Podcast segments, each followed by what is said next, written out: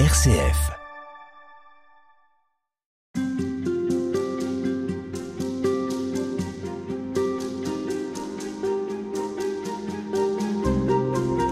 Nous évoquons la prière, la charité fraternelle et l'Eucharistie au cœur de votre livre, euh, Père Gilles François. Oui. Bonjour. Bonjour. Livre que vous avez coécrit avec Bernard Pitault.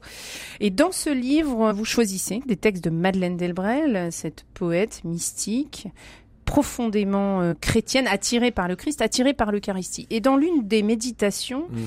euh, qu'elle adresse euh, aux femmes avec lesquelles elle, elle vit, Oui, puisque oui. c'est une petite communauté appelée La Charité qui vit à Ivry. Elle écrit un, un- un texte pour ses sœurs et elle s'arrête sur la susceptibilité.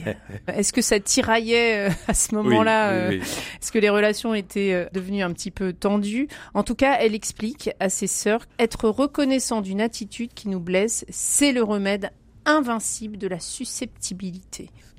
Ça a Ben, été tout un travail alors Oui, pour elle. tout- oui, oui, oui, oui, bien sûr. Et moi, je trouve ça très, très contemporain. Je me souviens quand j'avais lu pour la première fois ce passage de Madeleine, j'étais jeune curé de paroisse et je voyais qu'entre entre paroissiens et avec même leur curé et moi-même, je me mettais dans le paquet. Il y a des moments où on, on surévalue une réaction, où, où on minimise une autre, où on, où on sent qu'il faut tellement ménager les susceptibilités qu'on risque d'être paralysé, etc. Enfin, c'est le quotidien quand même d'une vie euh, ensemble. Et plus on doit œuvrer ensemble, plus on est avec cette réalité. Parce qu'elle dit, au fond, c'est dans ce même passage, un petit peu plus loin, elle dit euh, euh, que c'est comme un chemin de croix personnel, quoi. Reconnaître une attitude qui nous blesse, c'est aussi apprendre ses limites. On pourrait dire ça aujourd'hui, quoi. Et aussi porter sa croix. C'est le lien que vous faites avec l'Eucharistie alors Ben moi je trouve, oui, parce De que La lumière sur c'est ces ben, blessures. c'est une lumière sur ses blessures, le désir de guérison, la reconnaissance ben, qu'on a des limites, que les autres aussi, et que là-dedans il y a une guérison possible. Oui, il faut se remettre ch- chaque jour à la source de la charité. Euh, Bon, alors je dirais avec euh, mon, c'est mon vocabulaire à moi d'aujourd'hui, un travail sur sur soi. Hein, Si- tout, tout, tout travail d'équipe fait qu'à un moment donné, il faut travailler sur soi-même parce que on a notre histoire, on a nos blessures, on a nos désirs aussi. Hein, ou nos illusions. Parfois, on s'est illusionné euh, sur euh, où on n'a pas bien compris que la personne sur laquelle on compte, ben oui, ok, mais en fait, c'est d'autres capacités qu'elle a. Si on veut avancer, faut, faut prendre tout ça.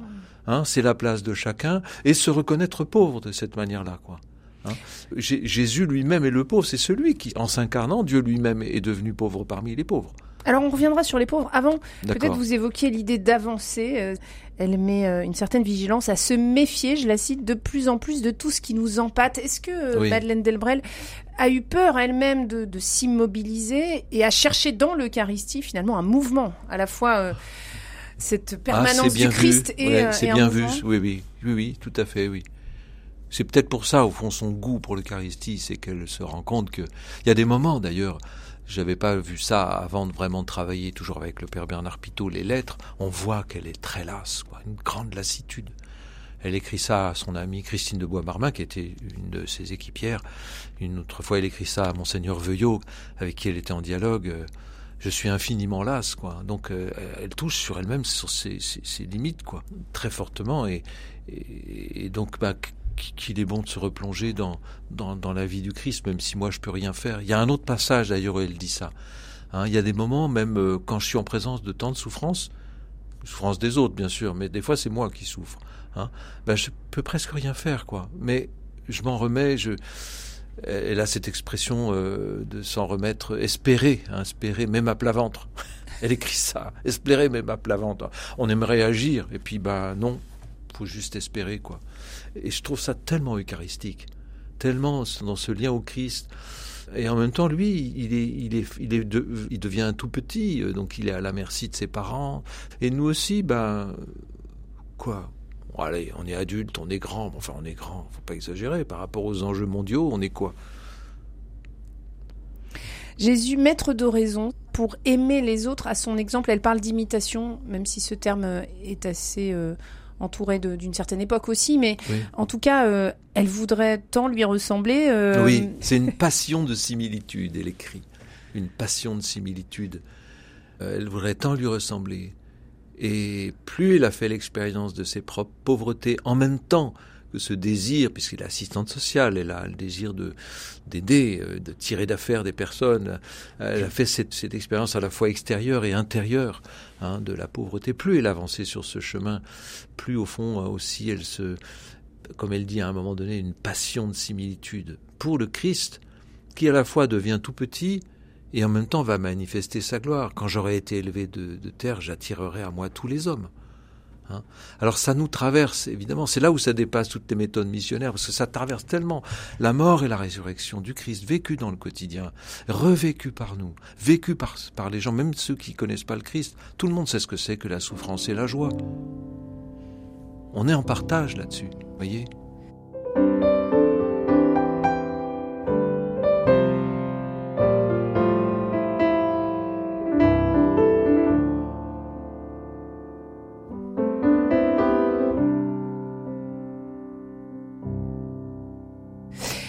pas parler de Madeleine Delbrel sans parler des pauvres, puisque Oui. c'est son cœur de vie aussi. Le pauvre sacrement, le pauvre comme un sacrement, Oui, oui, page 80. où elle, elle va plus loin. La présence réelle du Christ dans le pauvre connu en tant que personne est peut-être, quand elle est réellement crue, ce qui peut faire éclater n'importe quelle situation sociale et la rendre authentiquement chrétienne. Et moi, je, je poursuivrai parce que c'est aussi là qu'elle va plus loin. Le Oui. pauvre ne doit pas être quelqu'un de supporté, de toléré, Oui, mais d'attendu. ouais. attendu, voilà. Bah, C'est ça l'audace. Mais c'est l'audace, et puis il y a tout le temps l'occasion de le vivre, quoi. Il est attendu.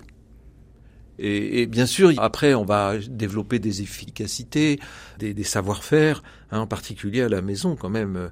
Je vois, il y a eu des fidélités. euh, il y a encore des amis, des, des- des jeunes qui ont connu Madeleine, de familles qui ont connu Madeleine, qui sont toujours fidèles à la maison du 11 rue Raspail. Quand même étonnant.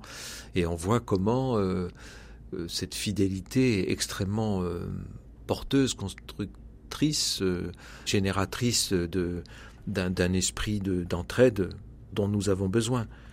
Et tout le monde ne sait pas forcément que ça vient de Dieu.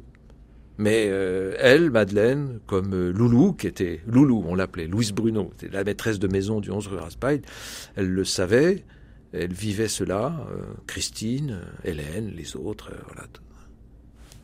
Alors, par contre, c'est bien préciser, hein, il est attendu, il est connu. Le drame, quand euh, un SDF, dans Paris on en rencontre plein, mais dans, dès qu'il y a une gare centrale dans Mm. une ville de province, tout ça, il y a des gens qui sont là, qui traînent. Bon, le pire pour eux, c'est que personne ne les regarde. Ça, j'ai entendu mille fois ce témoignage. Bien sûr, on peut faire quelque chose. Après, il y a des associations d'entraide. On peut venir prendre un café, prendre une douche, etc. Ça, c'est très important. Mais combien de gens sont tellement gênés qu'ils osent même pas regarder la personne? Quel drame Je suis même pas connu, personne ne me regarde. Et là, Madeleine dit euh, la présence réelle du Christ dans le pauvre connu. Et il n'est pas seulement supporté, toléré, il est attendu. Je sais, je vais reprendre le, métro tout à l'heure. Ben, je vais, des gens, je vais croiser des gens très pauvres qui sont là. Mais c'est pas seulement eux, c'est aussi. euh, J'étais hier donc à Champigny. Il y a un homme qui est venu me voir, qui est en grande souffrance. Je l'avais vu la veille à la messe. Il me dit Père Gilles, vous êtes là Oui, ben venez en sortant du travail. Ben venez demain. ah, oui, 19 h c'est bon. Je n'y pouvais rien ces souffrances. Je n'y pouvais rien. Mais il est venu simplement. Donc il a vu que je le connaissais. Je ne vais pas dire son prénom, on va être discret, quoi, mais ça fait plusieurs fois que je le vois à la messe. voyez Alors elle dit bien que c'est un temps arraché à mille choses. Ce temps que Ah oui. vous donnez aux pauvres, c'est un temps arraché à mille choses, c'est un temps arraché. Elle aussi, elle avait autre chose qu'elle Ah bah. aurait pu faire. Mais c'est vrai, c'est arraché quand même à un moment donné. Alors il y a toute la journée prévue, et puis comment ça va s'appeler quoi? Bah, Les imprévus, et puis euh, les contretemps. euh, et puis dans ce contretemps, bah, bien sûr, je piaffe, euh, j'ai horreur euh, que mon agenda prévu se passe pas comme j'ai prévu. Puis ça, chaque jour, il y a des contretemps. Et en même temps, c'est des rencontres. C'est des rencontres, mais euh, elle insiste bien, euh, Madeleine Delbrel, et peut-être que ça, ça a parfois été un peu caché par ce grand don de la charité, c'est l'éternel. Elle le dit, hein, nous n'avons pas le droit, venant de la part de Jésus, de donner autre chose que Ah de oui. l'éternel. Nous le donnons évidemment sous des apparences fragiles, périssables, mais nous Mhm. n'avons pas le droit de donner quelque chose qui ne soit pas chargé d'éternel. C'est un extrait de la vocation de la charité que vous citez euh, dans, dans cet ouvrage. Oui. On ne peut pas donner autre chose que de l'éternel, et on conclura euh, sur, euh, sur cette phrase de Je Manuel me sens assez dépassé par cette phrase. Je l'aime beaucoup parce que ça me rejoint. Mais au fond, je me suis. Ben, ça fait partie de mon bonheur de lire Madeleine, de me sentir à la fois très rejoint, d'avoir beaucoup, de trouver beaucoup d'intelligence. Ça m'aide à réfléchir, à m'orienter, à discerner. En même temps, je me sens assez dépassé, même beaucoup dépassé par euh, ce qu'elle dit. Et je crois que c'est ça la mystique d'ailleurs. C'est-à-dire, c'est à la fois très concret, puis à un moment donné, dire Ah ouais, ça me dépasse complètement là. On n'en a pas parlé, mais oui, elle a toute une part mystique, en effet.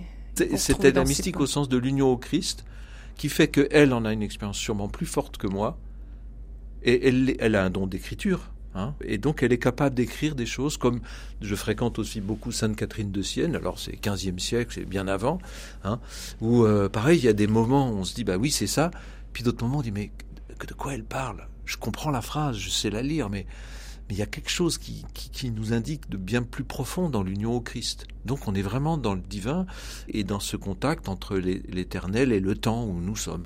C'est une très belle écriture que vous nous proposez de retrouver dans cet ouvrage que vous avez coécrit avec Bernard Pitot, qui lui est prêtre de Saint-Sulpice, spécialiste des écrits de Madeleine Delbrel et de l'école française de spiritualité.